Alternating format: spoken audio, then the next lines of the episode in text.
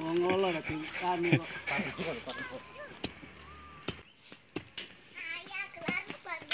Nih.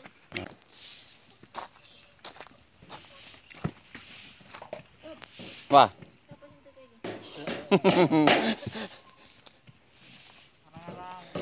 Lah, lo curi. Grok ya pulang sungai. Langsung pacul sikile. Ya iki jenenge bayar ya le bayaran Iki lho. Banget.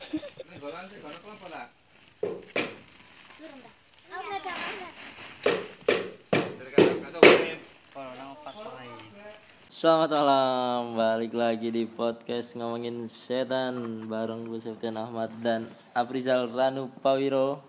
Hai hai. Terima kasih sebelumnya buat yang teman-teman yang udah dengar sampai episode 5 Eh, Sekarang di Spotify ada dua eh, channelnya, jadi lu pilih yang Ada logo anchor di sebelah kanan ya. eh, eh, Ada logo putih titik di sebelah kanan. di Nah, itu pojok yang kanan atas, yang terupdate. betul. Karena kemarin ada masalah sedikit sama hostingnya. Dan teman-teman eh, jadiin podcast kita buat teman jalan di mobil atau di kendaraan, buat teman ngisi waktu luang sambil ngerjain kerjaan di kantor gitu. Jadi buat buat buat jadi podcast ini waktunya lama ya. Jadi kita menyarankan teman-teman sambil beraktivitas, sambil berkendara buat dengerin podcastnya gitu. Betul. Jadi jangan Tapi buat yang berkendara stay fokus sama perjalanan kalian ya. Ah benar. Jangan juga dengerin sendirian lagi sepi-sepi gitu jangan juga Hmm, sih. saran kita sih jangan. Kalau bisa siang-siang aja. Iya. Biasanya kalau kerja kan biar layar tetap Excel ya kan. Pikiran lu ke mana-mana gitu boleh. Iya, boleh lah. Itu buat nemenin sambil ngerjain kerjaan biar gak penat-penat banget sambil dengerin kita ngomongin setan. Betul. Karena kemarin sempat ada kritik juga tuh, Pri, soal katanya, ah kok nggak serem gitu. Ya karena kita bukan mau nakutin lu pakai cerita horor. Kalau lu mau nakutin lu pakai cerita horor mah tinggal dengerin aja Mr. Popo tuh ada terus Iya. Ada lah banyak Kita sedi- kita kita berusaha untuk tetap lebih beda dari podcaster horor pada umumnya ya. Dalam artian nggak kita- melulu horor eh, lah Kita kita akan ngebahas horor atau ngomongin setan dalam dalam bahasan umum tapi sebu- sebisa mungkin kita akan ngebahas sedekat sedekat kita ngobrol sama pendengar sih. iya jadi, Jadi ja- jadi jangan jangan jangan kaget kalau tiba-tiba ada ada ambience atau ada rasa-rasa yang ya mungkin deg-degan atau kok tiba-tiba bau-bau eh, kembang kantil yang gitu-gitu. Jadi buat teman-teman karena katanya kalau mereka diba- dibahas atau diomongin mereka tuh jadi semakin dekat sama kita. gitu. benar katanya mereka juga dengerin di episode 4 kalau dengerin juga gitu banyak berhenti tuh terakhir-terakhir nah, itu Iya. masuk tuh nggak gua nggak gua potong-potong tuh yang kita berhenti berhentinya biar kalian ngerasain juga deh nah itu lumayan tuh episode 4 Jangan dengerin sendiri konten gue juga tuh dulu di Os Radio jangan dengerin sendiri. Nah, gue juga mau ngomongin soal kalau misalkan lu mau nyari Apri versi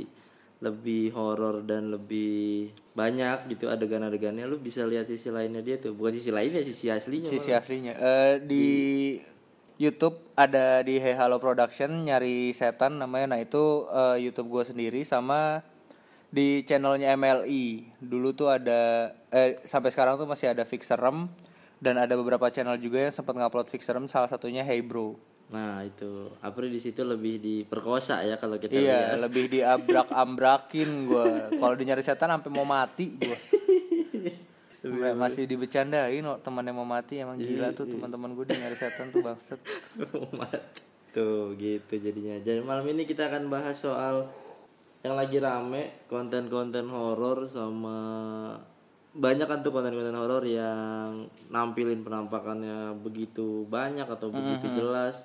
Kalau gue sih dari sisi orang awam pengen bahasnya gimana sih caranya bedain konten yang emang beneran gitu atau yang bohongan? Tapi pakai pendekatan yang sesederhana mungkin. Misalkan ada video penampakan pocong gitu tapi pocongnya disiram air kena gitu misalkan. Itu itu udah pasti palsu jadi yang gampang dilakuin lah sama orang awam tuh gimana Bri?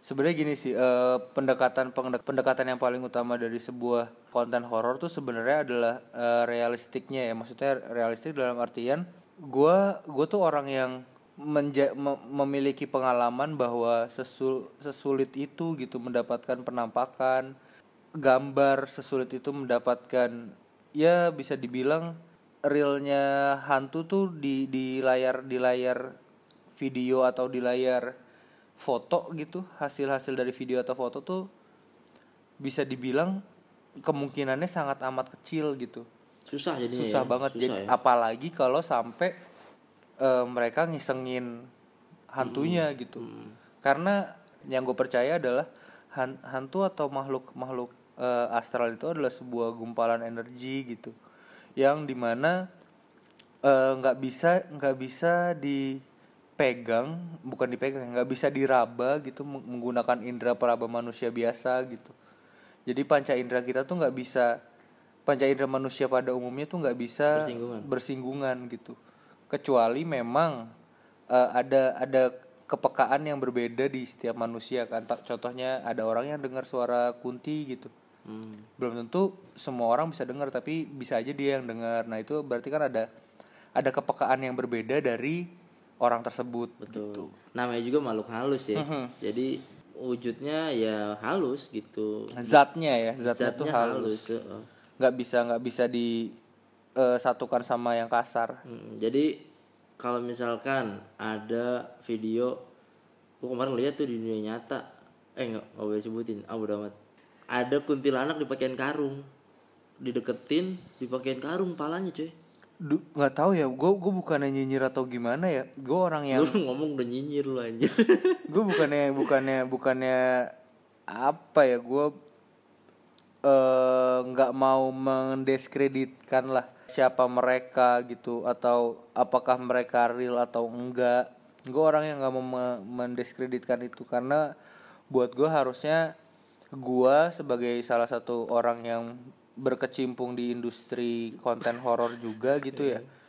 Ya sama-sama nih kita sama-sama sama sama-sama main di area itu gitu. Buat gue harusnya saling support. Tapi kenapa gue sendiri akhirnya berpikir bahwa buat gue harus tetap real dan dan harus tetap apa adanya buat gue karena pada saat kita ngelihat dunia nyata tuh udah udah buat gue pribadi ya ini pendapat gue pribadi tuh udah lebih ke mengada-ngada gitu. Tapi ada satu satu satu pihak lagi bukan satu pihak ya ada satu pendapat lagi yang bisa bilang kalau mungkin memang host atau rekan-rekan di teman-teman di dunia nyata nih memang sehebat itu gitu. Kemampuan Eh, spiritual. spiritualnya gitu kemampuan para magisnya lah paranormalnya. Itu mereka tuh memang bisa sekuat itu jadi ya makhluk halus pun bisa dikerjain atau bisa dipenyadain kayak gitu gitu. Bisa jadi ya. Atau lu cek tagnya dulu kali ya sebelum nonton video mereka. Tagnya mereka tuh kategorisnya horor apa entertain? Kalau entertain kan ya wajar mungkin kalau misalkan ya eh kalau misalkan entertain eh, itu kan hiburan Pri. mungkin mungkin masuk akal kali ya kalau misalkan dia memang tujuannya adalah bukan horor mungkin. Ya ya positifnya adalah semoga mereka nggak melakukan pembohongan publik ya buat Iya, karena takutnya- karena mereka ngasih disclaimer sendiri bahwa mereka tuh bukan editor mereka tuh bukan mengada-ngada dan mereka tuh real gitu. Makanya namanya dunia nyata. Harusnya kan dunia palsu.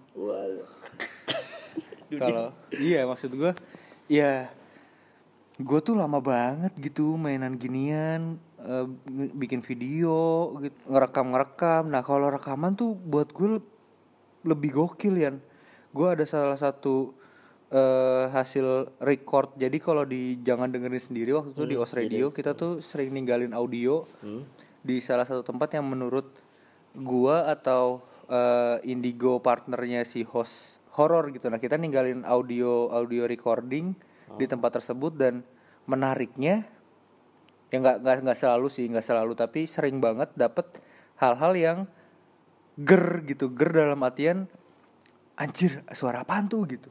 Ada kik gitu ada yang suka ada gitu ada yang nembang ada yang apa. Wah itu seru banget sih kalau kalau kayak gitu. Itu aja cuma ninggalin zoom Audio. doang ya Ha, alat ha, kecil ha, gitu doang. Lu tinggal berjam-jam tuh semalaman baru dapet. Ya itu juga untung-untungan kadang-kadang dapet kadang-kadang enggak memang begitu sih konten horornya. Kayak misalkan di fix serem atau nyari setan. Fix serem kan juga kayak gitu kan. Dia kayak mau buktiin di tempat itu tuh beneran serem atau enggak ya kayak gitu gitu memang memang konten horor semestinya tidak selalu ada kayak gitu gituan kali ya. Mungkin kalau ada pun nggak nggak konsisten. Karena kalau di- Iya karena mereka tuh hampir setiap video tuh kayak gitu Ada, gitu ya. Atau memang mereka setiap hari bikin video terus baru mereka versi oh dapat nih yang hari ini nih yang yang hari kemarin gak usah diupload mungkin gitu juga bisa jadi, kan. bisa jadi. Nah kita nggak mau berasumsi aneh-aneh tapi ya semoga mereka tidak tidak membohongi publik aja sih intinya. bisa jadi wardrobe-nya kan sayang beli sekali kan. Betul sih ya. Mungkin bisa langsung beberapa beberapa video. Properti gitu kan lumayan coy. Kasihan tapi tuh yang dikencingin pocong. Kasihan gue jadi kasihan sama pocongnya dikencingin kena bro. Fuck itu nggak mungkin loh. Nggak mungkin buat gue ya. hebat sih kalau emang bener he- keren ya tapi bro kalau misalkan mungkin teman-teman ada yang kenal sama salah satu ininya boleh juga. Klarifikasi pasti viewernya lebih banyak dari video pocong.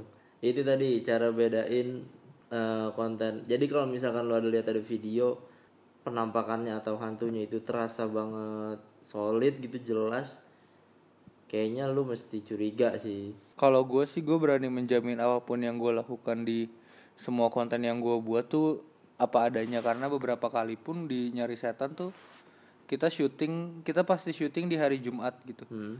dan kita nggak dapet apa-apa. Sering banget kita nggak dapet apa-apa. Dan itu yang kita kalahin nggak kita upload kalau Iya. kita. Jadi kita punya tabungan tabungan video yang nggak semuanya kita upload gitu. Ada beberapa yang seru kita upload yang sekiranya nggak seru ya nggak kita upload. Dan kami sangat amat menjauhi gimmick thing sih. Sekarang konten horor macem-macem kan. Jadi kayak misalkan ada yang emang mau nakutin banget gitu ada yang emang mau pokoknya gimana caranya horor nih gimana caranya horor. Ya mungkin mereka melakukan cara apa pun demi demi dapat apa ambience horornya terus mungkin. Betul betul Terus yang kemarin lagi rame juga tuh ada video kalau misalkan lu lihat ada ibu-ibu. Nah ini lucu nih video nih. Jadi ada beberapa orang yang taunya versi kartunnya. Ada yang tahu versi orang benerannya. Kalau gue tanya ke orang-orang tuh beda-beda jawabannya katanya. "E, itu ya yang kartun ya, yang kartun ibu-ibu. Ah kok kartun? Ternyata memang ada yang bikin parodinya, parodi kartun. Ngambil suara dari video asli, divisualin pakai kartun. Nah, itu keren emang kartunnya keren banget. Eh, gue sih nggak tahu. Tadi gue barusan ngasih tahu si Apri. Kayaknya gue tahu versi aslinya gue tahu Iya. versi aslinya kayaknya jalan kayaknya ya. Kayak kan gue sih nggak tahu ya. Kayaknya jalan. Iya, it- kita kita nggak kita kita bisa berkesimpulan kita nggak bisa berkesimpulan itu makhluk apa karena gue pribadi kalau gue dan Ranu tuh bukan tipe yang bisa ngelihat dari foto dari video. Gue Digital dukun bukan ya, gue digital bukan. dukun. nah gue tuh nggak bisa ngelihat dari situ. Makanya berkali-kali gue pernah bilang juga di video di podcast mungkin gue juga udah pernah bilang kalau gue nggak bisa ngelihat kayak gitu. Nah kita bisa berasumsi bahwa itu pocong ataupun eh, kunti gitu. Ya, misalnya kita berasumsi itu. Pocong kita taunya lompat nih. Nah sedangkan gue sendiri gue pernah gitu ngeliat pocong terbang. Terbang gitu. lompatnya versi dia tuh bukan lompat lompat bercandaan jokes kita nih misalnya Bukan kan kayak jumping gitu kan. iya kalau bercandaan jokes kita kan ah kompleks ini mah nggak bisa nggak bisa kemasukan pocong orang di portal Portalnya nah gitu kan ya. nah itu versi kita kan si anjing lu nggak tahu pocong bisa gue tuh pernah ngeliat pocong yang cara dia melangkah atau melompat nih Hmm. wush gitu kayak terbang zeng teng, baru mendarat lagi. Yang mumun mumun. iya. Wah, Duh, mumun. lagi bang. Mumun mumun tuh serem banget tuh di masanya tuh. Waduh, banyak. jadi lompatannya tuh juga beneran tinggi gitu gue ngeliatnya. Hmm. jadi gue ngerasanya kayak terbang terus kemudian 200 200 meter sampai 300 meter kemudian baru mendarat gitu. Iya. jadi teng lama di udara mendarat. Mendarat, mendarat. nah itu gue ngeliat yang kayak gitu gitu. Dan katanya emang menurut yang gue pernah baca, pocong tuh bukan lompat. Sebenarnya dia tuh ngilang muncul di tempat nggak jauh dari tempat yang ngilang jadi kelihatannya lompat. oh bisa juga bisa katanya juga gitu katanya. Macam-macam sih. Cuman yang di video ibu-ibu tadi ada beberapa momen dia jalan terus lompat dikit ya mungkin capek kali ya namanya juga. kalau eh, Kunti sendiri cara Kunti berpindah tuh sama tuh sama kayak yang tadi lu bilang dia dia menghilang Menghilang muncul lagi di dekat tapi gue juga pernah ngeliat yang terbang gitu dari langit terus ke pohon tuh gue pernah ngeliat. Wah anjing ya kalau yang terbang-terbang gitu iya iya jangankan kunti kecoa terbang aja itu nggak nakutin gitu Kecoa kan. terbang anjing situ emang. Kecoa terbangnya nakutin gimana kalau kunti tiba-tiba diam terus langsung ber gitu. Cuma dia doang yang tahu dia bakal ke mana kan. Bener apalagi ada fakta kalau misalkan lu, lu luka jangan ke- jangan kena kecoa bro. Dia cepet banget naruh bakterinya terus jadi belatung. Asli jadi kalau lu luka jangan jangan sentuhan sama kecoa deh kalau bisa jadi tuh dia cepet banget menginfeksi luka lu hati juga lo kak hati aduh anjing Itu tadi ada info soal kecoa tuh kita kayaknya ada intermezzo intermezzo gitu setiap setiap siaran ada selalu yang begitu begitu Nah, kalau kalau ngebahas konten lagi nih, eh gua sendiri sangat sangat apa ya? Gua gue punya punya konten favorit kalau di industri di industri horor. Salah satunya konten siapa namanya? Om Hao. Om Hao, Kisah Tanah Jawa. Kisah Tanah Jawa itu lo Itu gue favorit banget tuh dia cara dia menceritakan, cara dia mendeskripsikan makhluk horor, cara dia meng memberikan memberikan keterangan yang bisa kita mengerti itu Ya. detailnya tuh bagus banget kalau dia tuh.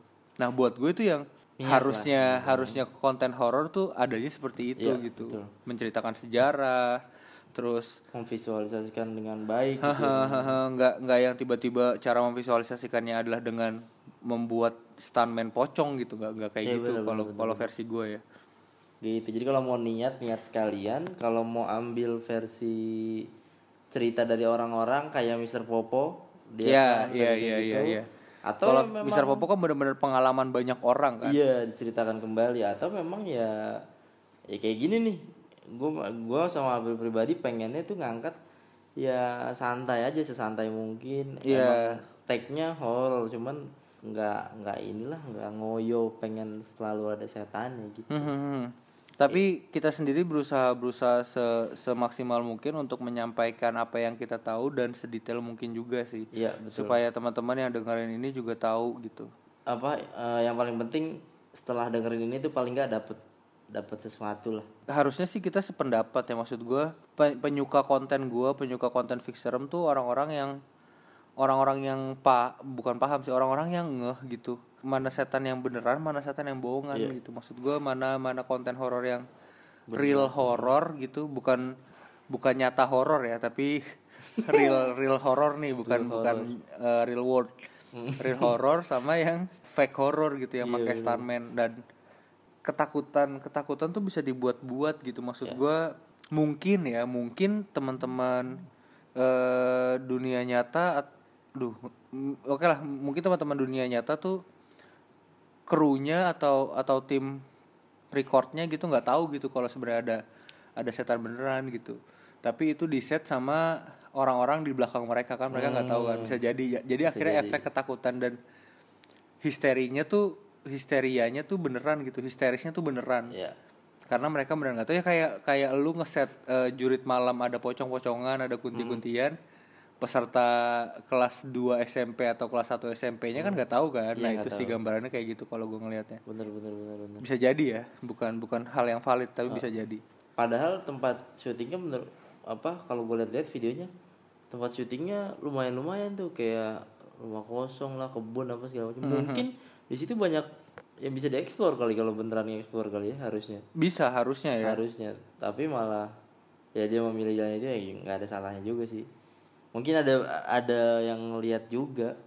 Dan banyak sih gue lihat viewernya lumayan tuh itu tadi soal konten horor. Jadi kalau misalkan ya lu udah tadi udah tahu udah gue jelasin apa soal cara ngebedainnya terus ya lu harus tahu juga nggak semua konten horor berhasil kadang-kadang ya. Betul. Nggak nggak setiap sekali syuting kita langsung berhasil gitu. Makanya kita mikirin gimana konten konten kita tetap menarik tapi nggak palsu gitu. Tapi nggak nggak dibuat-buat. Dan yang paling penting konsisten kan? Betul Kita- sekali. kalau misalkan lu syuting hari musuh sih itu musuh utamanya se- seorang seorang konten kreator betul sih. betul. Jadi persisten tuh. persisten. Apa pun kondisinya persisten Iya. konsisten tuh uh. Itu. Musuh utama tuh bro. Kita li- lima episode aja ini udah alhamdulillah masih bisa nge-record terus. nih episode 2 aja hilang rekamannya. Gara-gara orang tua. Eh, gitu lah tadi soal perkontenan horor. Jadi ya semoga teman-teman mengerti lah. Karena sekarang lagi naik banget ya horor. Iya, lagi-lagi ger Kenceng banget. banget. Gue gua ada di industri digital ya. Gue bekerja di industri digital sekitar tahun pertengahan a- a- akhir tahun 2017 sampai Q1 kuartal 1 2018. Konten yang diminati di YouTube tuh masih tetap satu eh, musik, ya kedua game, ketiga tuh misteri. oh atau yang berbau real experience tuh kayak misalnya menembak di lapangan Iya, dark- dark gitu ha, ha, lagunya. menembak di lapangan terus perjalanan traveling. Nah itu real experience tuh yang kedua. Nah kalau di TV kan drama horor kan? Iya drama horor drama dan horor Dra- musik drama horor kalau di kalau di TV tuh. Nah sekarang kan tapi konten-konten sekarang nih dimasukin semua kan? Di dalam konten horor ada drama dan kadang-kadang pakai musik. Iya bener. Di combine. Di combine tahu gak sih? Iya.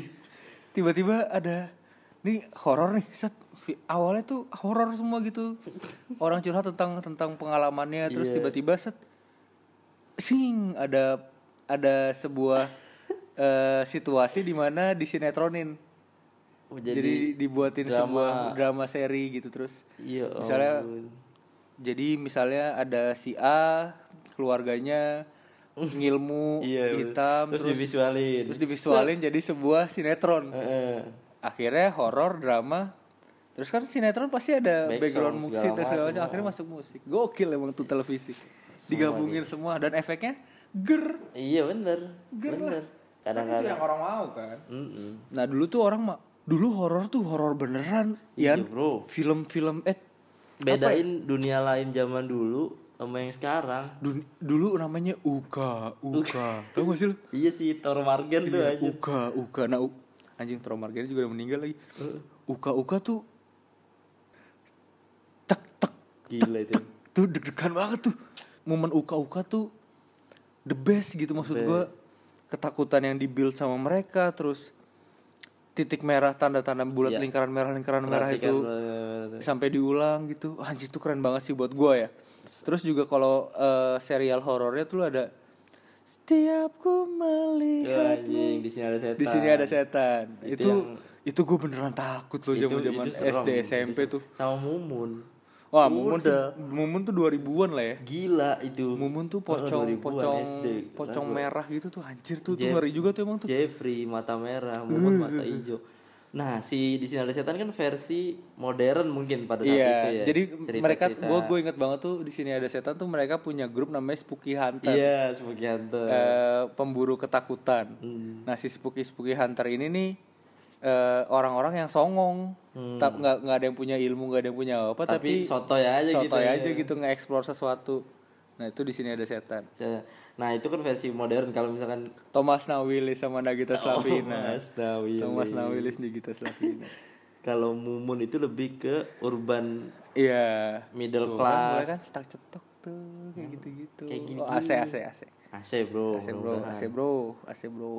kalau si Mumun tuh versi anjing sih yang bikin serem Mumun itu karena deket apa penggambaran situasi Iya, kayak kampung iya, iya, ada iya. pos ronda kalau orang malam tuh jualan ya begitu Tapi di sini ada setan tuh juga sedekat itu ya. iya tapi versi orang tua nggak akan takut Iya, sedekat sedekat da- sedekat mereka tuh ngulik cerita tentang kenapa tembok sering ada yang ngetok sendiri. nah iya bener, Terus bener, bener. eh, kenapa orang dulu tuh nggak boleh eh, naro guling atau naro bantal di dalam lemari. Mm-mm, ntar Terus ini padahal kan semuanya ada penjelasan ilmiah kan. Kalau misalnya kita ngebahas kenapa tembok sering ketok sendiri Iya. tuh karena mereka ada pemuaian kan. betul Kenapa lemari sering krak gitu Iya. sendiri ya karena ada pemuaian juga kan di di kayu dan di segala macam. Nah, tapi mereka tuh ngu- ngulik ke sana terus dijadiin sebuah cerita. Mm-mm. nah Wah, proses proses nguliknya ada baru tuh Iya, ada itu- bumbu-bumbu Itu seru banget tuh di situ.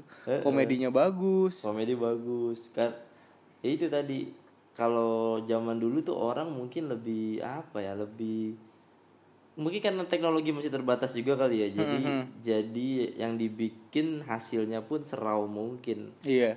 kayak masih dunia lain tuh ada satu episode yang nggak ada apa-apa tuh dulu ada tuh dunia lain sering Iya, dan nggak sekali dua kali. Mm-mm, dan gak sekali sering tuh dulu pesertanya menang aja gitu sampai terakhir nggak ada nggak ada tapi gangguan apa apa eh, biasanya tuh di di akhir tahun atau di apa gitu ada UK-UK best of the best Iya. ya gitu-gitu tuh. Nah, itu kompilasinya tuh. kompilasi yang ngeri-ngeri tuh. Nah, itu tuh gue ngerasa real banget, Pak.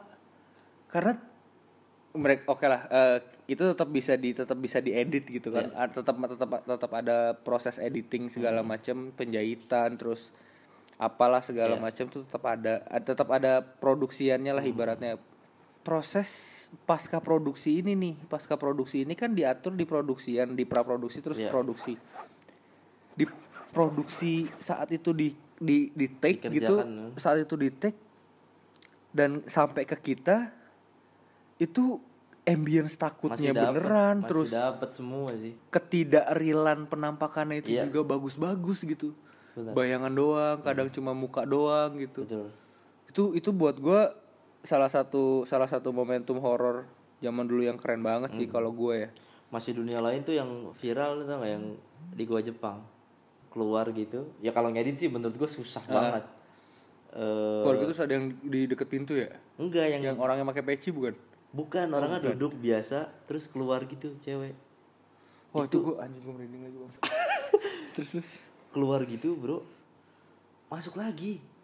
Nggak lama. Itu gila sih dan yang bikin itu menjadi menurut gue real awalnya orangnya nggak tahu kalau itu tuh jadi orangnya nggak langsung takut langsung gue gitu nggak langsung jadi emang dia muncul pelan pelan terus keluar lagi wah gue bilang oh gila sih zaman dulu tuh Gue tuh orang yang bantuin proses editing, maksudnya Hmm. eh, tetap ngawasin proses editing video Iya. fixer, video nyari setan gitu. Gue berusaha sedetail mungkin gitu karena bisa jadi pada saat kita produksi atau kita take kita nggak ngeh Nggak gitu, berasa. nggak berasa. Tapi pada saat ketangkep. pada saat pada saat itu dilihat lagi gitu Hmm. ketangkep. Nah itu kan bisa bisa jadi banget kan. ya Nah yang kayak gitu-gitu tuh yang gue gue jagain dan pecah banget seru banget gitu misalnya kalau tiba-tiba ada suara terus kalau kayak ada Sekelebetan- eh, sekelebetan sekelebetannya gitu gitu. anjing anjing anjing apa tuh barusan yang gitu-gitu sampai Iya, sampai kita yang ada di sana buat take buat produksi konten tersebut tuh seseru itu juga gitu. Hmm. Terus ya itu kan tadi bagian dari ya karya gitu ya konten eh, tentang horor dari zaman kapan. Terus belum lama gue ke ini ke pengabdi setan Mm-mm. syuting set. Sekarang kan udah jadi wisata kan.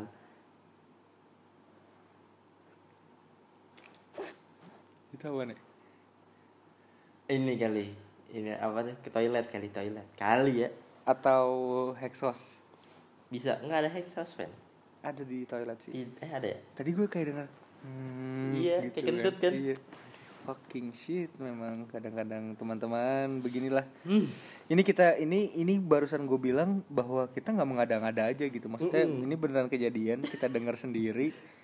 Akhirnya kita panik sendiri gitu. Karena gue sendiri nih kalau Apri penakut nyet iya Apri itu kalau Apri Manusia penakut biasa. cuma kan gue kalau gue udah mulai ngerasain gue takut nih gue biasa bakar rokok cuman ini sekarang belum takut takut amat sih nah masih si- masih mencari masih melogiskan masih melogiskan sesuatu gitu Benar. Kalau si April ini kalau siaran di ngomong ngomongin setan jarang nih bakar rokok. Ntar begitu menjelang setengah terakhir baru. Kalau di video-video YouTube tidak, lepas. tidak lepas. Karena semua orang eh, nyawanya di tangan saya. Tidak lepas tidak lepas rokok, tidak, lepas, tidak bisa lepas. Sampai ada yang bakarin kalau lu ini. bakarin bakarin sih. gini Gua maksud gue eh, konten gue di fixerem dan konten gue di nyari setan perbedaannya adalah di fixerem ini gue sebagai tuh kayak sidekicknya Coki Muslim Oke. jadi tam- penampilan gue lebih sedikit dan gue bukan face-nya Iya. bukan bukan muka dari sebuah konten Acara. di nyari setan Betul.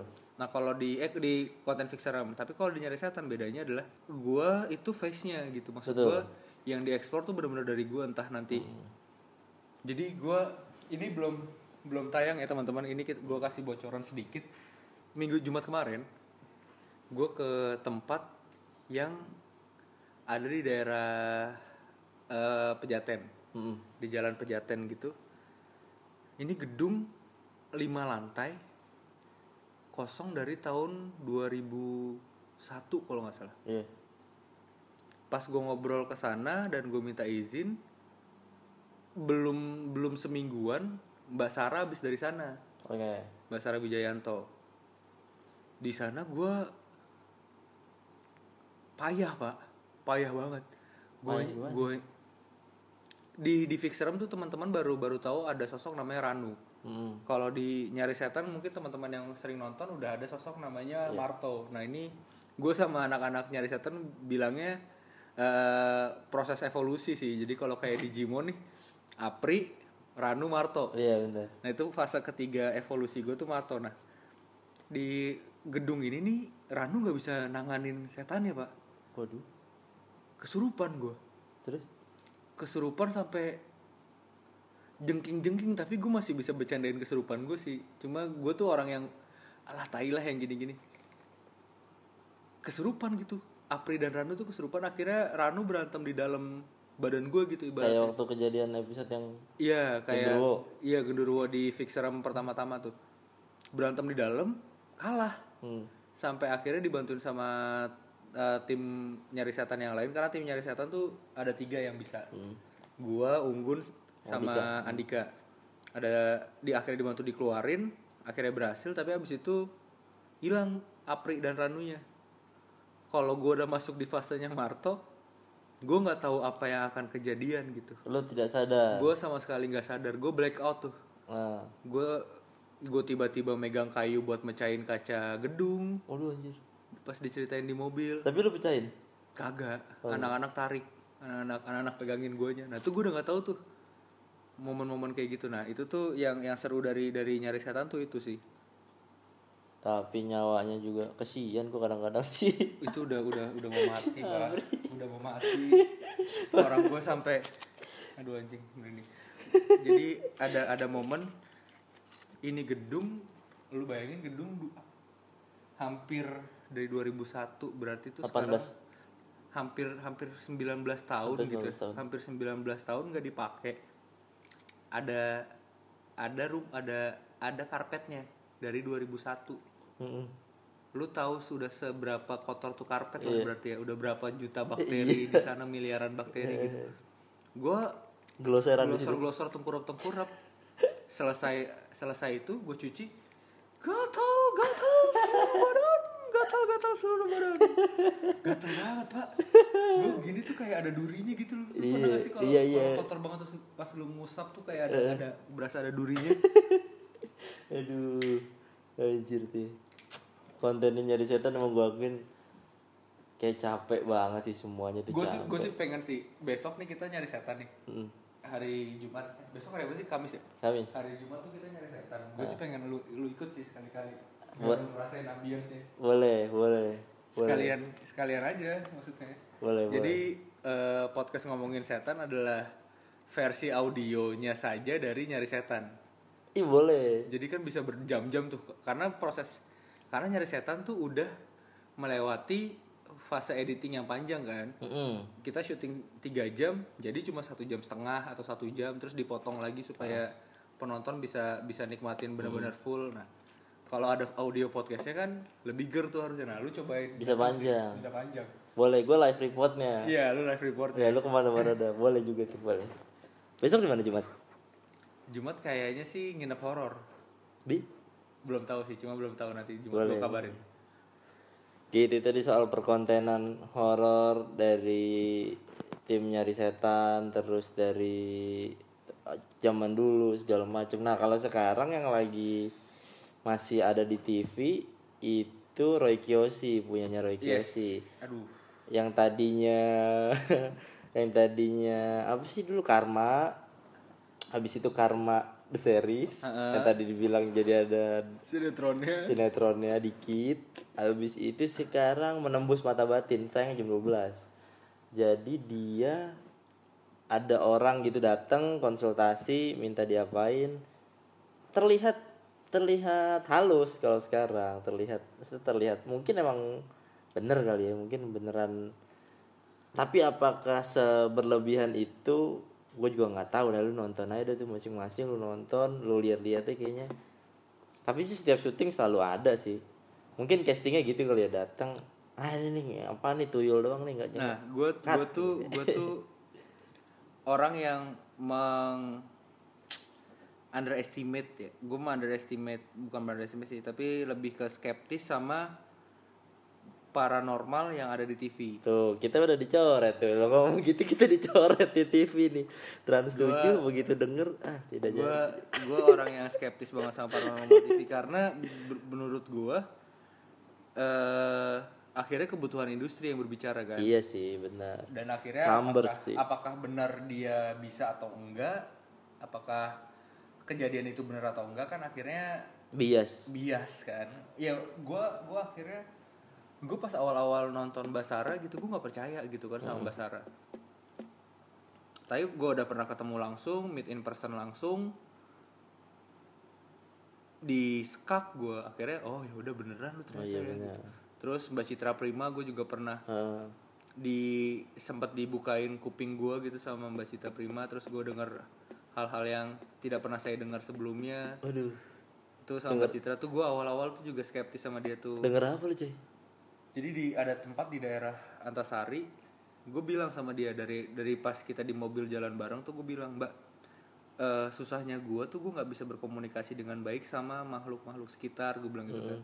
Entah gue yang nggak bisa dengar atau mereka yang nggak nggak mau ngomong. Ada dia dia mengamini keduanya. Memang ada yang nggak berani ngomong sama lu ada yang lu nggak dengar Ah, Nah akhirnya pada saat di lokasi setelah kita jalan-jalan ekspedisi di tengah-tengah ekspedisi tuh udah sini coba saya bukain dia bilang gitu dibuka nih gua. Menuju proses itu tuh kayak gua eh sontak langsung ke ketinggian 400 meter dari atas laut gitu. Dilontarin banget gitu dilontarin ya. Jadi langsung pengang banget tuh kuping gua kayak ada gitu ya. kayak ada tekanan udara tek. Ke, pas udah gua gituin pakai hidung gitu gua gue keluarin. "Hai, gitu keluar semua suaranya banget akhirnya sampai sekarang kebuka Enggak, udah udah udah gak aktif lagi, udah udah bukan gak aktif sih, udah berkurang lagi efeknya. oh gua tapi abis dibuka ditutup lagi nggak Enggak, enggak. Dan Enggak. gue yang nggak mau ditutup. oh mungkin waktu itu headsetnya Jabra kali apa yang mahal tuh Atau karena deket dia, tapi be- beberapa Iya. minggu setelah itu gue masih bisa ngerasain suara sih.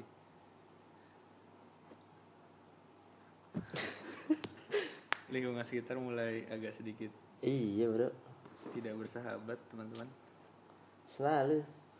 Jadi kemarin ada temen gue juga nanya lu kalau siaran ada gangguan-gangguan gak kata dia gitu kan. Ya kadang-kadang ini mungkin karena kita tidak se tidak seaktif kalau di video kalau lu di video gitu kan jalan-jalan lah ngapain lah nge-explore segala macam. Ya gangguinnya mungkin mereka denger terus nguping terus pengen ngikut aja kali ya Pengen ngasih Tanda doang ngasih kali. tanda gitu. Bener, jadi tanda. jadi yang selama ini sih paling ya suara-suara lah apalah ya pengen boleh juga tapi itu, itu yang nanti apa versi audio gitu itu soal perkontenan horor Wih.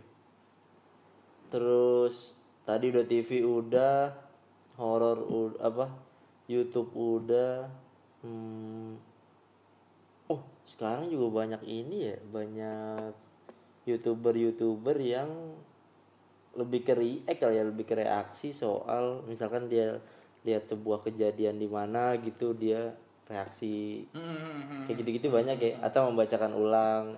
Itu banyak juga itu tuh menarik juga buat karena karena akhirnya eh, konten horor sendiri kan pengembangannya banyak kan? Iya sih. Dalam artian lu bisa nge-react video gua gitu Iya. videonya Resetan kalian bisa react terus gue pernah nge-react bukan nge-react sih gue versi gue adalah nge-komenin gue udah nonton beberapa kali dan gue mencoba ngomenin konten tersebut Iya. itu udah beberapa kali juga udah dua episode udah dua episode untuk komenin Rano itu udah dua episode dan gue gue bakal bakal ngekomenin atau bakal bakal nge-review konten horor lain gitu. Dalam dalam dalam sudut pandang gue kalau buat gue menarik ya gue bilang menarik. Kalau buat gue nggak real ya bakal gue sebisa mungkin tulis dengan baik supaya tidak terlalu menyinggung. Iya.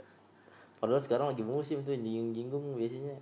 Rame itu numbers aja numbers down numbers can lie numbers can lie numbers can make anything sih. Ais. numbers can lie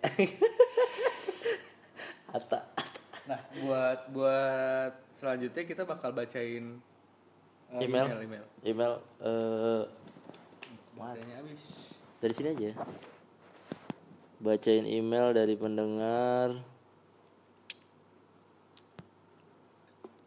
jadi dari Israel Lando anjir nyokap lu oke juga nih pas Ngasih ngasih nama. iya Israel ya kan lagi mikirin apa tuh dia tuh Israel jadi dari Israel Lando yang dikirim 18 April udah lama juga sekarang udah. Dua baru kita bacain. Jadi gini bang. Gue ada cerita nih 8 tahun yang lalu waktu gue kelas 4 SD gue pernah ngalamin pengalaman aneh. Jadi hari itu gue lagi demam tinggi dan pusing parah. Gue pun tidur dari siang sampai malam. Akhirnya mulai jam 12 malam gue udah nggak bisa tidur karena tadi tidur mulu. Si anjing sampai akhirnya gue lihat ada orang hitam semua satu badan kayak stickman. Dia tiba-tiba datang ke gua yang lagi tiduran terus ngajak gua main. Nah masalahnya dia ngajak main permainan matematika yang ada di buku tematik gua. Oke. jadi ada sosok hitam semua full datang ke dia ngajak main permainan matematika. Sumpah ini gua nggak bohong. Gua sekarang udah kelas 12 dan nggak bisa ngelupain ini sampai sekarang gua nggak pernah lihat hal itu lagi. Jadi pertanyaan gua adalah sebenarnya orang yang lagi sakit itu ngefek nggak sih ke sensi- sensitivitas kita terhadap makhluk-makhluk gitu? Kalau cerita ini dibacain gue bakal ngirim-ngirim cerita lagi bang. Makasih bang. Thank you Israel. Gimana? Pertanyaannya adalah kalau misalkan kita sakit nih apakah lebih sensitif apa tidak terhadap hal-hal kayak gitu? Eh, sekitar tahun 2007 2008 itu eh, titik balik gue jadi kayak sekarang. Maksudnya titik balik di mana gue eh, jadi bisa kayak sekarang. Nah fasenya adalah awalnya tuh gue sakit. Sakit Sakit. sakit parah tuh. Eh, kayak kayak gejala tipes lah. Akhirnya harus bed rest di rumah. Kondisinya tuh eh, kondisi badan yang kondisi badan yang stamina dan performa menurun tuh memang sangat rentan untuk eh, ngedapetin hal-hal yang eh, mistis gitu. Maksudnya energi kita menurun jauh nih. Akhirnya energi sekeliling kita tuh naik drastis gitu. Perbandingannya jauh ke kita. Taruhlah sederhananya gini. Lu eh, abis olahraga terus capek gitu buat jalan ke suatu tempat lu butuh energi lebih gitu misalnya Iya. karena iya betul rasa mager lu tuh lebih lebih gede Iya. karena energi sekeliling lu tuh terasa lebih lebih kenceng Lebih kan, kenceng. dari dari elunya nah ini berlaku sama ke makhluk halus kenapa banyak orang yang eh, ngadu atau banyak orang yang ngomong gue ngelihat penampakan gitu atau apa abis pulang kerja terus lewat malam-malam apa segala macam bukan karena malam-malamnya kadang-kadang tapi karena posisinya performa atau kondisi badan lu yang menurun akhirnya kondisi kondisi energi sekitar yang mungkin ada makhluk halus di sana membesar dan akhirnya lu bisa bisa ngedapetin apa yang biasanya nggak lu dapetin gitu Iya bener. Atau kadang-kadang malah misalkan eh mungkin emang energi di situ udah gede biasanya kali ya. Bisa Cuman jadi. karena energi yang datang atau yang lewat itu lebih rendah, mungkin bisa bersinggungan. Mungkin gitu penjelasannya ya si Iya Israel. jadi ada possibility kayak gitu makanya banyak orang yang sakit kesurupan terus eh, Iya, terlalu terlalu lelah atau abis Mhm. abis banyak pikiran abis ujian terus ada yang kesurupan nah Hmm. itu kan kondisi kondisi pikiran dan kondisi kitanya kan Lagi drop, tuh, lagi. eh. ibaratnya nah itu akhirnya jadi trigger buat eh, energi lain masuk ke dalam badan kita atau kita mendapatkan energi makhluk mereka makhluk makhluk makhluk halus yang punya energi tinggi kita kita bisa tangkap gitu Hmm, makanya kalau misalkan mungkin kalau ada yang kesurupan lagi jangan kasih air putih kali, kasih kerating deng biar Bisa langsung jadi, seger, bisa biar jadi. langsung seger ya. entah nanti kerating deng itu efeknya ke setannya juga jadi makin seger juga kan kita nggak Oh tahu iya bener ya. Oh iya ya. bisa jadi misalnya eh orang kesurupan nih kasih kerating deng. Wah, malah makin mencak-mencak. Ternyata kerating deng adalah minuman harian si Setan. nggak tahu. Terus ada lagi nih Israel lagi nih. ngemail lagi yang bener dia bener-bener nepatin janji ya. Kalau dibacain dia bakal ngirim lagi. Iya dia, hari dia- ini kita bacain dua ya. Dua nih. Mas Israel. Dek Israel. Israel. kelas 12 kan dia. Dia kelas 12 dia katanya Bang gue ada cerita nih. Anjir. Jadi semenjak gue SMP Gue mimpin kejadian yang bakal gue lihat di masa depan. Gokil. Dokter Strange nih kayaknya. Yang gue mimpin itu hanya apa yang gue lihat Dari sudut pandang gue nanti di masa depan. Gue nggak bisa ngelihat apa yang terjadi pada orang lain. Oke Tapi Gue ini nggak tahu mimpi mana yang bakal kejadian beneran. Jadi sadarnya tuh pas udah kejadian Dan gue ingat pernah mimpin ini Dulu waktu lagi parah-parahnya gue bisa ngalamin kejadian sama kayak di mimpi gue bisa sampai 15 kali dalam satu hari. wow Eh satu bulan. Setahu gue di keluarga gue nggak ada yang punya ilmu apa-apa gitu dan gue bu- juga bukan orang yang bisa ngeliat makhluk gaib. Menurut menurut itu gimana bang? Jadi mungkin dia pernah mimpi aneh-aneh, tiba-tiba kejadian. Mimpi aneh-aneh tiba-tiba kejadian. Kalau versi apanya? Versi logis gitu ya. Ada yang namanya the law the law of attraction. Jadi kalau ketika lo memikirkan hal tersebut itu bakal kejadian ke lo. Misalkan lo mimpiin sesuatu dan itu nempel berarti kepala lo lingkungan lo sekitar sekitar lo akan mengarahkan lo ke situasi ke, tersebut. situ- ke situasi tersebut. Jadi eh, makanya ada motivator tuh sering di luar negeri. Kalau misalkan lu mau sukses lu pikirin terus lu pikirin terus spesifik segala macem. Akhirnya lu bisa dapetin apa yang lu mau kalau lu pikirin setiap hari segala- nah mungkin itu versi logisnya tapi versi melihat masa depan gua nggak tahu versi Apri gimana Pri soal gue yang yang lu ba- bahas ini gue pernah baca juga di bukunya Latahzan namanya Don't Be Sad.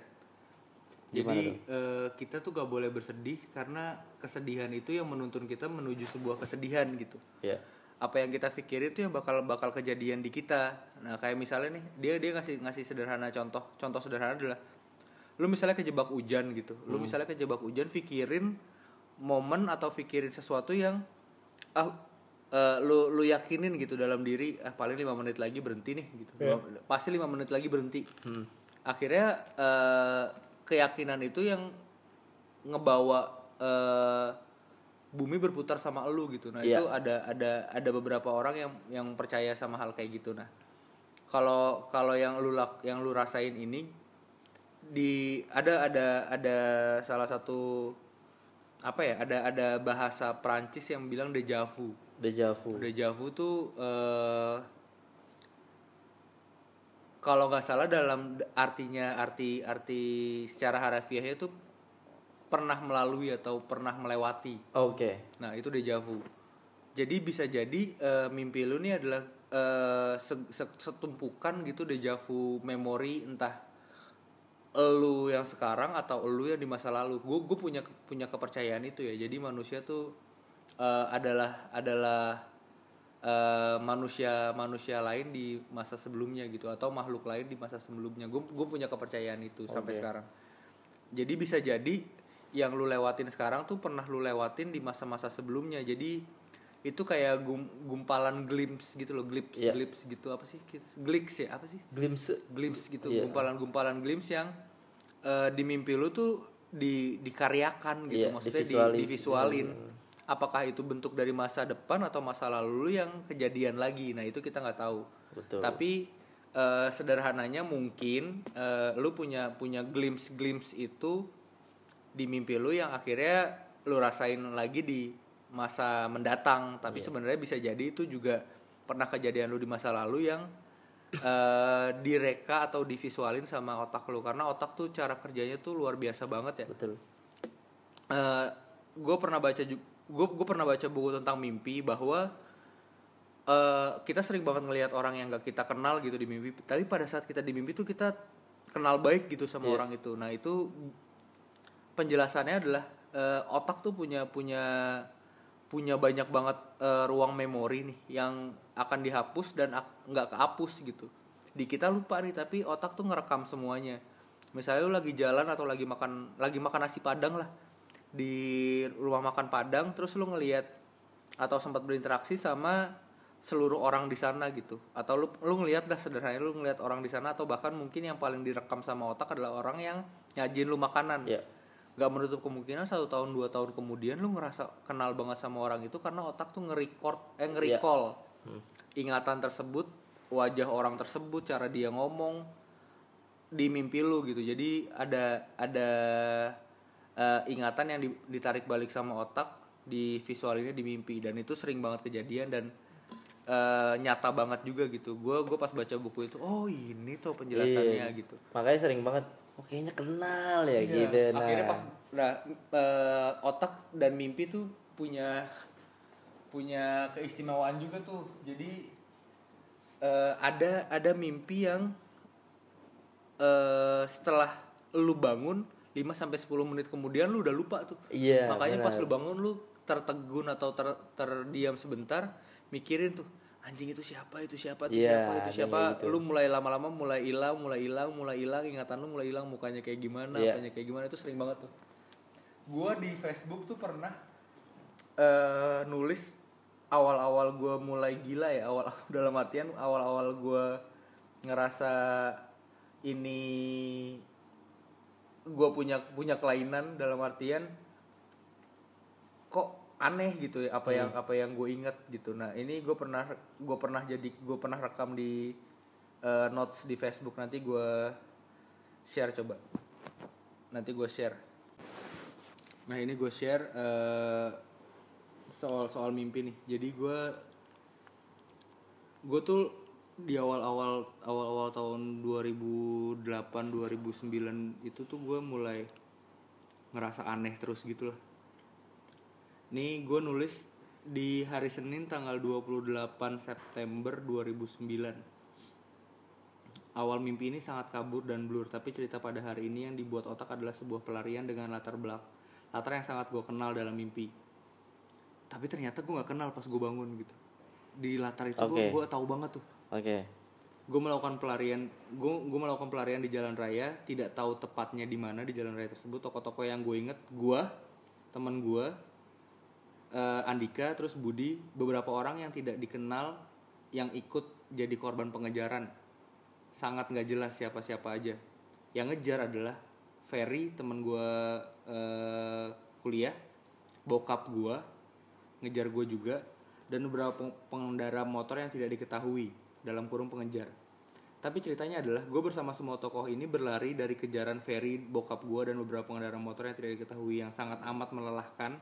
Tapi posisi gue dalam mimpi ini gue bukan sebagai tokoh melainkan orang ketiga sebat tahu. Mengapa? Nggak tahu nih. Otak gue bikinnya kayak gitu. Suatu ketika dari pelayan tersebut orang yang tidak gue kenal ditangkap. Jadi yang lari hasil lari itu ditangkap tuh. Tanpa mikir panjang gue sama Budi langsung balik buat nolongin dan tiba-tiba teman gue Andika bawa mobil. hmm. Itu agak aneh. Langsung naik mobil ternyata bukan Andika yang bawa lagi-lagi gue nggak tahu siapa. Sampai di sini gue lupa tapi ingat-ingat lupa. Akhirnya eh, agak mulai hitam dan bener-bener blur. Gue nggak tahu. Jadi nggak gue paksa. Itu tanggal 29 tanggal 28 bulan 9 tahun 2009. Terus gue nulis lagi di hari Selasanya tanggal 29 bulan 9 tahun 2009 di pukul 10.17. Tokoh-tokoh yang gue ingat adalah nggak ada. Pagi pagi ini seolah tidak ada mimpi malam tadi benar-benar kosong hitam tak ada satupun yang gue ingat. Di tanggal 29 gue nggak ingat apa-apa. Gue nggak mimpi apa-apa. Tanggal 30 hari Rabu pukul 9.54 siang. Tokoh-tokoh yang gue inget Aprizal, Vita, Wisnu, Michael, Idam, beberapa orang yang gue ketahui. Cerita berawal dari sebuah perjalanan panjang gue sama Idam. Agak lupa latar ceritanya di mana. Mungkin latar ceritanya di daerah PIK. Semua per- semua permainan ada permainan, terus ada air, cuacanya cuacanya, terus udara ya udara itu yang gue inget. Gue jalan sama Idam sampai tiba-tiba kok ada Michael sama Vita. Sedangkan Michael ini teman SD gue, Vita tuh teman SMA gue. oke. Jadi agak aneh tuh. Eh, gue ceritain di sini agak aneh. Kok kayak kayak kenal banget sama cewek cewek ini si Michael ini. Langsung ngobrol bla bla setelah selesai gue mulai permainan yang ada di situ. Tapi entah mengapa PIK ada komedi putar gue bilang. Oke gue tulis di situ gue Idam Vita seolah senang banget sama permainan itu. Gue bisa dilihat bisa dilihat dari raut muka Idam dan Vita sama gue Hmm. akhirnya nggak selesai lagi gue lupa. Banyak banget hal-hal yang gue lupa. Cerita di atas bukan rekayasa gue berani diambil sumpah. Prosesi gue menulis ini semua lama sambil nginget-nginget tapi akhirnya tetap nggak selesai. Oke. Tiap cerita tiap cerita tiap harinya mungkin makan waktu 5 sampai 10 menit untuk menyelesaikan. Karena setiap potong scene dalam adegan mimpi itu seolah berusaha menghilang dari memori gua. Oke. Mohon maaf pada setiap tokoh yang dimaksud tanpa ada tanpa ada kesengajaan sama sekali dan gue nggak ber- nggak berharap apa pun. Diupload pada tanggal 30 bulan 9 tahun 2009 pukul 12 siang. Teman-teman gue juga banyak yang komen, bego tapi bahasa lu keren lu lagi bingung ya. Terus nggak nyangka lu bisa nyusun kata-kata serapi itu gitu temen gue.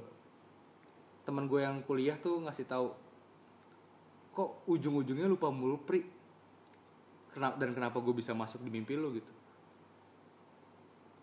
Ada salah satu tokoh yang lu kenal tuh siapa, siapa tahu gue dari teman SD gue juga komen. Terus Andika nih teman gue sampai sekarang nyari nyari konten bareng sama gue akhirnya saya punya mobil. Itu eh, konten-konten apa namanya?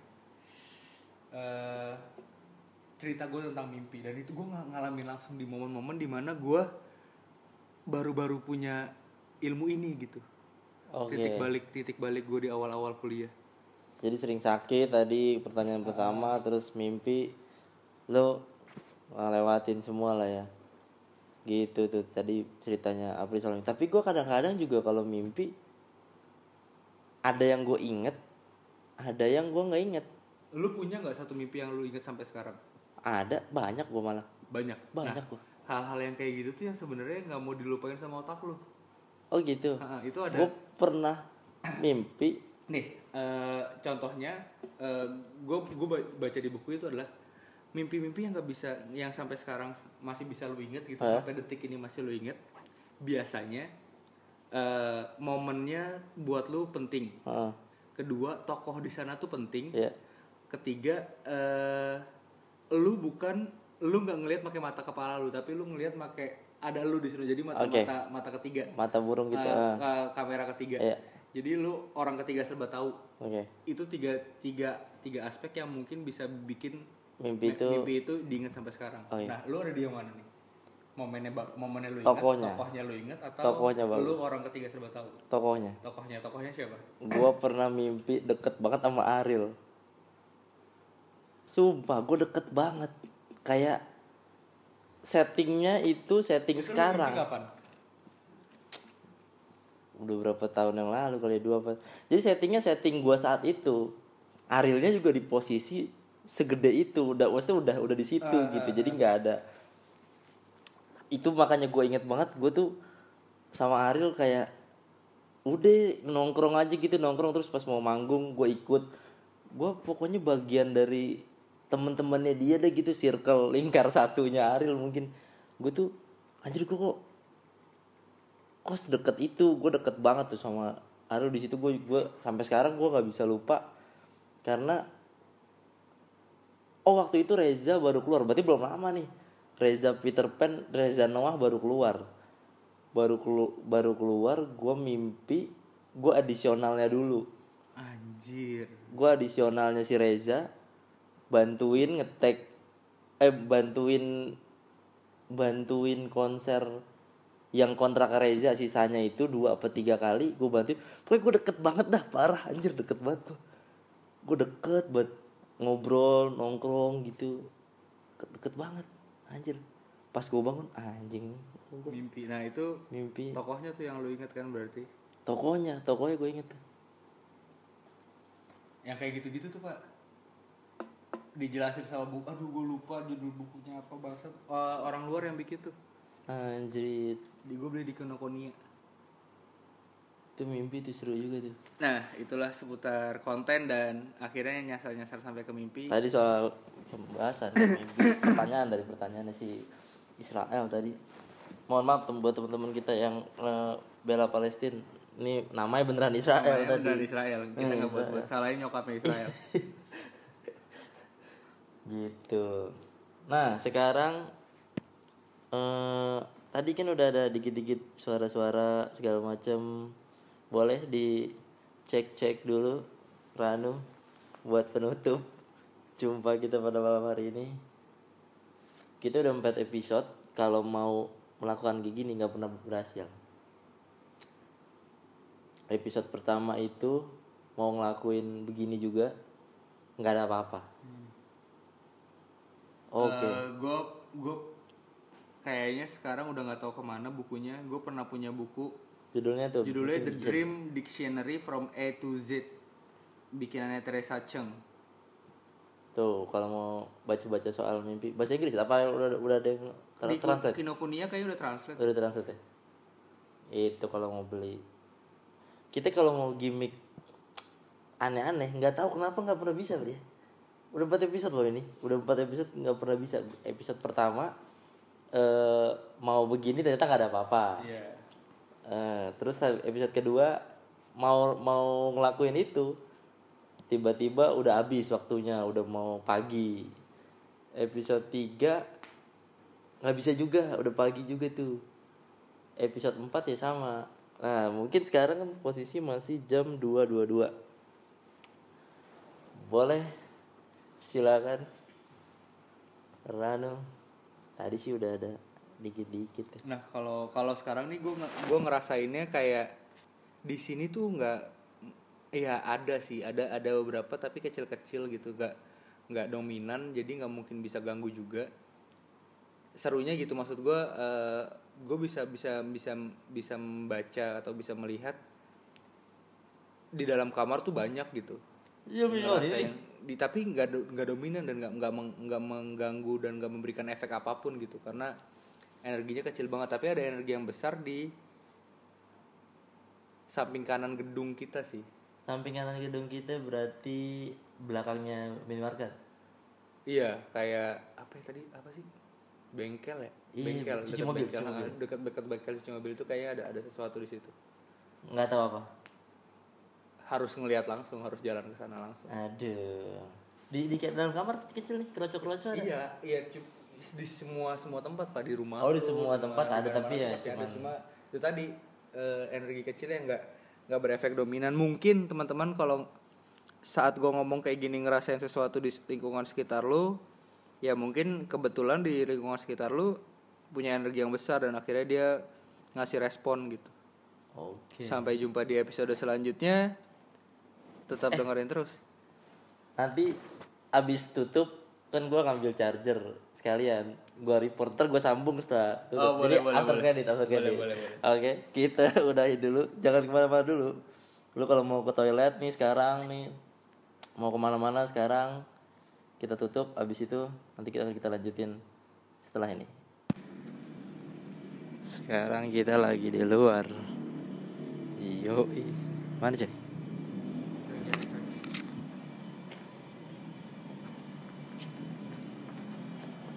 Nah, di ternyata nggak nggak samping-samping banget dia masih masih deketan sama ruangan kita ternyata. Di Oh, sini iya. nih, ini ada Qunti. Oh iya, Nah, mana? Di atas, sorry di situ, di atas tuh. Di atas. Ngambang-ngambang aja. Kayaknya sih bekas Kunti ya. Cuma lagi nggak di lokasi Kuntinya. Oh masih bisa energi-energinya. Masih ada. Kayaknya di situ tuh Kunti. Udah nih, ada apa lagi. Ada lah, cuma nggak terlalu Kelacak-kelacak. dominan. Ya makhluk-makhluk kecil doang. Makhluk bentuknya macam-macam, cuma nggak terlalu dominan. Banyak yang nggak bisa divisualisasiin juga soalnya. Oke, kita Nah, lagi di yang seru tuh gue gue ngerasain ada sesuatu yang gede di apa sih monorail berarti itu ya MRT, MRT. MRT ya Ah. di MRT tuh kayak Iya. gue ada kayak ngerasa ada sesuatu eh, energi yang gede gitu entah dari mana cuma entah belum datang atau lagi nggak ada cuma gambarannya sih kayaknya pocong sih Dari listrik lagi jangan. Waduh Emang listrik dari energi listrik Kita lagi di daerah Fatmawati Fatmawati. Lo cek aja di mana. Ada MRT, ada Oke. Auto Glass Bright Wash Aduh, jelas sekali dong Anda nyebutin anjing. ya se- sejauh ini di sekitar di sekitar gua ada beberapa makhluk itulah Oke. sampai jumpa di episode selanjutnya Dadah, selamat tinggal.